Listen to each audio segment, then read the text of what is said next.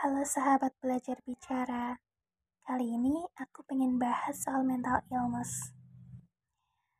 Kalian pasti sudah tahu apa itu mental illness. Di generasi kita sekarang, hampir 91% populasi manusia di dunia pernah menderita mental illness. Itu berani aku sebutkan karena aku sudah pernah meneliti beberapa jurnal dan aku survei dari beberapa platform media sosial dan juga beberapa video-video lainnya. Di sini terkait untuk hal tersebut, itu aku benar-benar excited banget jujur sama generasi sekarang. Karena apa? Why? Because 9 dari 10 orang yang terkena mental illness mereka sekarang sudah berani untuk mempublikasikan dan untuk memposting tentang cara mereka survive. Itu benar-benar buat aku semacam kayak wow. Why? Kenapa mereka bisa bangga mereka punya mental illness?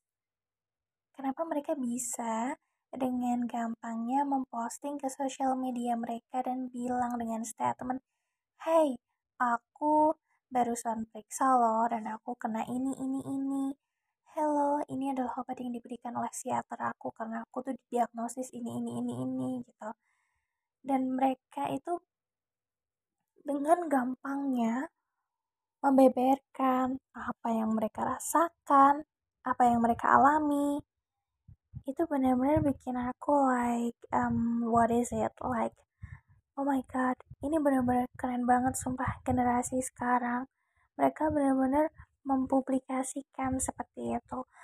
Aku jujur dalam hati aku ada rasa seperti ini kenapa gampang banget? Dulu aku susah banget loh buat cerita sama orang. Susah beneran asli sumpah. Aku baru bisa cerita ketika aku sudah pulih.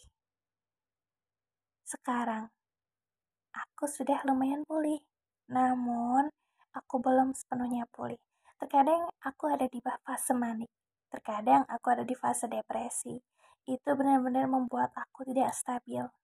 Tapi setidaknya sekarang aku jauh sudah lebih baik daripada dulu. Biar aku sedikit ceritakan tentang aku ya. Aku salah satu penyintas bipolar disorder yang dulu sebelum aku bertemu dengan psikiater aku, aku berkali-kali di ya. Karena apa? Karena kata orang terdekat aku, katanya aku kurang bersyukur, aku kurang ibadah. Katanya aku tuh stres karena aku tuh kurang dekat sama yang di atas, kurang dekat dengan Tuhanku. Akhirnya berbagai cara aku lakukan, aku di segala macam. Namun untuk hasilnya, aku rasa masih tetap saja. Waktu itu aku benar-benar tidak tahu apa yang aku rasakan. Aku sering lupa. Contoh hal kecilnya seperti ini. Dulu aku kos. Dan ketika aku mau jemur pakaian nih. Terus aku nggak tahu gimana 15 menit setelahnya aku tuh di ruang tamu gitu. Habis aku balik lagi ke kamar mandi. Loh, kok masih ada? Perasaan tadi udah aku jemur deh. Nah, dari situ dari hal-hal kecil sepele kayak gitu aku mulai kayak oh my god ini kenapa? Tapi awalnya aku mikir kayak cuman ah paling otakku ngeprank gitu. Tapi lama kelamaan akhirnya it is getting so bad dan pada suatu titik aku merasa kayak aku tuh capek banget. Ditambah dengan kondisi keluarga aku yang broken home kan waktu itu berarti ibu sama papa aku tuh mutusin buat cerai. Kelas satu SMA itu di situ titik aku terdepresi banget sampai aku mutusin buat suicide aku mutusin buat kill myself. Dan dari situ setelah itu kan aku dapat penanganan dari medis. Nah dari situ aku mulai ketemu dengan psikolog aku. Awalnya aku risih banget ini kenapa sih orang kayak sosokan pengen tahu hidup aku? Kepo-kepo harus nanyain ini itu. Tapi lama kelamaan dia nge-treat aku better. Bahkan I thought that mereka lebih better sih daripada orang tua aku sendiri. Mereka lebih kayak aware banget sama aku sama hidupku sama setiap menit yang aku habiskan buat hidup aku. Di situ aku mulai di treat di mana setiap 15 menit sekali aku harus menuliskan semua kegiatanku di buku. Lalu aku diberikan buku diary. Intinya aku harus dipenuhi oleh kegiatan menulis waktu itu. Aku juga awalnya tidak paham. Aku hanya menulis adanya saja tapi dari situ aku mulai memperhatikan ketika oh iya kenapa aku lupa buat nulis? Kenapa ini ini kenapa ini? Dari situ aku mulai sadar wah ternyata aku punya diriku yang lain. Dari situlah perjalananku dimulai. Setiap hari aku bertemu dengan psikolog aku. Aku ditanyakan hal apa pun itu. Aku bergantung selama kurang lebih tiga tahun lalu setelah tiga tahun aku mulai membaik Aku mulai membaik dan aku tidak pernah ada lagi pemikiran untuk bunuh diri kembali seperti itu. Dan hal tersebut itu berlangsung selama 4 tahun kurang lebih. Hingga tahun ini 2021 kemarin pada bulan apa ya? Juli kalau tidak salah. Juni, maaf. Juni aku sempat memutuskan untuk bunuh diri kembali. Karena apa?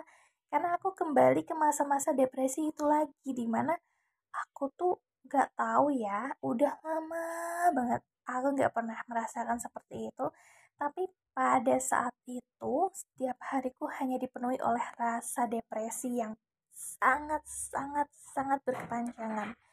Bagiku ini seperti kayak gak ada jalan keluarnya sama sekali. Ini bisa aku coba lakukan buat masalah ini. It is nothing. Gak ada benar-benar gak ada. Ketika kalian bilang ayolah kamu semangat ini tuh bisa ini itu benar-benar bagi aku nggak bisa susah. Aku juga nggak tahu kenapa. Dan itu benar-benar bikin aku kayak lost control banget about myself. Dari situ aku coba buat mendiri tapi tapi karena aku masih mikir ya kayak aku masih waras lah dikit-dikit kayak lo kalau bunuh diri sekarang emang nanti gimana nasib lo ke depannya? Gitu. Kayak gue coba buat meyakinkan diriku sendiri akhirnya aku melakukan stupid things ever I do. Kayak aku pergi dari kota aku sendiri aku mutusin buat ngerantau. Waktu itu aku gila banget sih aku udah jadi guru di salah satu sekolah negeri di kota aku. Namun karena kemarin itu aku sempet depresi banget di fase-fase di mana aku tuh kayak stres banget. Akhirnya aku mutusin buat go away from the city. Akhirnya aku mutusin buat pergi ke salah satu kota yang dari dulu aku tuh pengen banget wisata di kota itu. Aku mutusin pergi dengan hanya bawa laptop, ijazah, dan dua style baju doang. Dari situlah perjalananku dimulai sampai sekarang aku sedang berada di podcast Belajar Bicara. Nah, itu hanya sekedar singkat saja sih soal cerita tentang mental illnessku ya itu tidak spesifik hanya saja aku ingin memberitahu kalian bahwa siapa pun yang mempunyai mental illness kalian bisa sembuh asal dengan penanganan yang tepat ya teman-teman. Nah, di sini kembali lagi pada topiknya bahwa kenapa sih mereka generasi sekarang itu cenderung mereka tuh bangga buat mempublikasi. Gak seperti generasi aku, iya padahal beda berapa tahun ya. Dua tahun, tiga tahun aja ya. Masih satu generasi sepertinya. Cuman mungkin karena sekarang mungkin peran media sosial itu jauh lebih berkembang pesat ya itu juga jadi salah satu faktor utama menurut aku. Tapi di sini setelah aku lakukan survei, sekarang aku tahu bisa jadi generasi sekarang adalah generasi yang terbaik. Kenapa? Walaupun mereka rentan mengidap mental illness, mereka cenderung untuk lebih aware. Jadi di sini mereka tuh gimana ya bahasanya seperti mereka itu mempublikasi itu karena mereka tuh ingin agar kita tuh lebih aware dengan mental illness. Justru generasi sekarang lah mereka yang lebih siap menghadapi mental illness daripada generasi-generasi sebelumnya. Justru dibandingkan orang tua-orang tua kita, mereka lah yang lebih memperhatikan tentang kesehatan jiwa mereka. Itu menurut aku. Karena apa? Dulu ya, orang gila dipasung orang gangguan jiwa dikorong. Nah sekarang ada sedikit gejala, ada sedikit gangguan mereka lebih aware dan le mereka lebih ingin menangani masalah mereka. Bahkan lebih hebatnya, generasi sekarang jauh lebih bisa menyadari tentang kesehatan fisik atau mental mereka sebelum mereka siap untuk berkeluarga. Justru menurut aku itu hebat sekali. Karena apa? Karena itu benar-benar menjadi salah satu hal yang menentukan bagaimana generasi selanjutnya akan berkembang. Kalau menurut aku sih seperti itu ya. Jadi sometimes buat kalian yang ngejudge nih, ih mental illness kok diposting? Ih bangga banget posting abis dari psikiater. Ih bangga banget posting obat. No, kalian salah menurut aku. Karena apa? Mungkin maksud mereka tidak pamer. Karena aku sendiri yang pernah mengalami hal kayak gini ya, ini tuh berat banget, sumpah berat banget. Karena aku nggak pernah nyebutin lebih berat bipolar disorder daripada panic attack, daripada tremor, daripada depresi, daripada eating disorder. Aku nggak pernah mention mana yang paling berat. Bahkan orang yang mengalami sedih aja nggak tahu kenapa tiba-tiba sedih aja menurut aku itu berat. Mereka harus harus survive. Sorry. Jadi, I think generasi sekarang yang mereka suka upload tuh di TikTok, di Twitter, di sosial media mereka, betapa mereka lagi survive nih. Tolong hargai mereka, jangan bilang mereka caper. Karena kalian gak tahu rasanya. Dan biar kalian tahu, yuk sama-sama belajar. Kita lihat konten mereka. Oh gini ya cara ngatasin panic attack. Oh jadi cara ngetreat orang yang bipolar disorder tuh seperti itu. Jadi kita bisa lebih aware dengan teman-teman terdekat kita, dengan orang-orang terdekat kita. Jadi di mana pun kita berada, kita bisa jadi manusia yang lebih baik dan menghargai perasaan orang satu sama lain. Seperti itu. Di sini untuk mental illness itu sendiri, kalian bisa ibaratin ketika kalian jatuh ya. Ketika kalian jatuh, lalu lukanya berdarah, tapi tidak diobati, lalu disenggol. Sakit tidak? Sakit kan? Begitu pula mental illness. Masih luka masih ada, tapi disenggol. Sakit banget.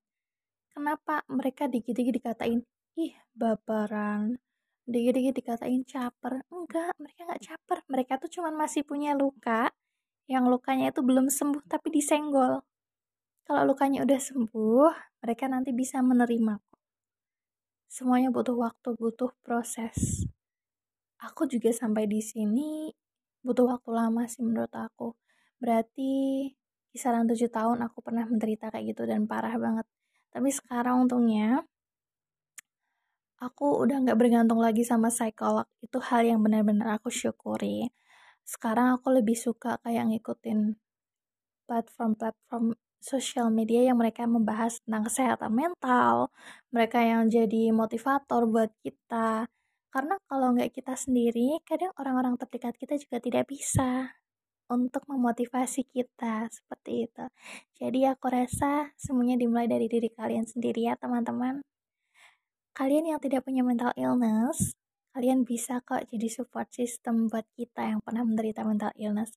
Karena aku yakin semua orang pernah mengalaminya dan semua orang bisa sembuh. Jadi kita support ya satu sama lain. Aku rasa sekian sih podcast tentang mental illness. So sorry ya kalau ini isinya cuma curhatan, nggak ada ilmunya. Tapi kita bisa sharing satu sama lain tentang mental illness. Apa sorry sorry. ini aku bikin tanpa aku edit soalnya ya. Benar-benar pure banget aku ngomong panjang lebar tanpa berhenti tanpa edit karena aku masih belajar bicara. Jadi kalau kalian pengen kenal aku kalian bisa DM di Instagram aku ya underscore Kristalia hmm, untuk pengejaannya gak usah cari aja sendiri Thank you ya, sahabat belajar bicara. Kita ketemu lagi di podcast selanjutnya. See you.